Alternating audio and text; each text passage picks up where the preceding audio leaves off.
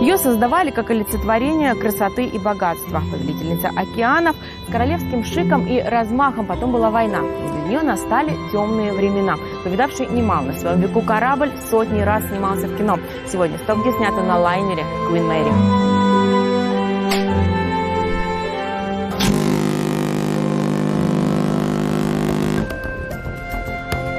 Поражающий своим размахом трансатлантический лайнер Queen Mary был спущен на воду в 1934 году. Очень похожий на «Титаник» корабль часто сравнивают со знаменитым судном.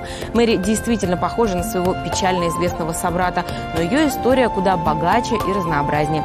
Вместимость борта более двух тысяч человек, шелка и бархат, обшивка из дорогих пород дерева и самый тяжелый по тем временам капитанский руль – более 100 тонн. 1940 году по распоряжению Уинстона Черчилля блистательную повелительницу Марии океанов перекрасили в защитный серый цвет, из-за чего стали называть серым призраком.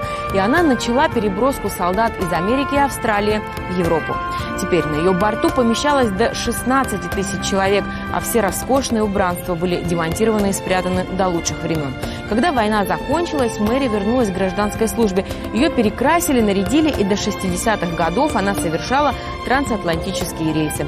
Потом судно выкупили американцы и превратили его в музей-отель, который вот уже много лет пришвартован у берегов калифорнийского Лонг-Бич.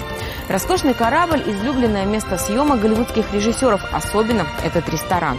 Его снимали в Перл-Харборе. Один из эпизодов удивительной и местами безумной драмы «Быть Джоном Малковичем» был полностью снят на знаменитом лайнере. Засветилась Квин Мэри в «Авиаторе» и «Бартоне Финке», где также использовался роскошный бар судна.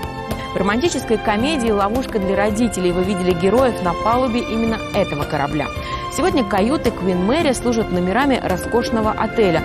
На фоне новых комфортабельных круизных лайнеров Queen Mary уже не выглядит так внушительно, как столетия назад. Но именно этот корабль является визитной карточкой города Лонг-Бич и популярной достопримечательностью Калифорнии.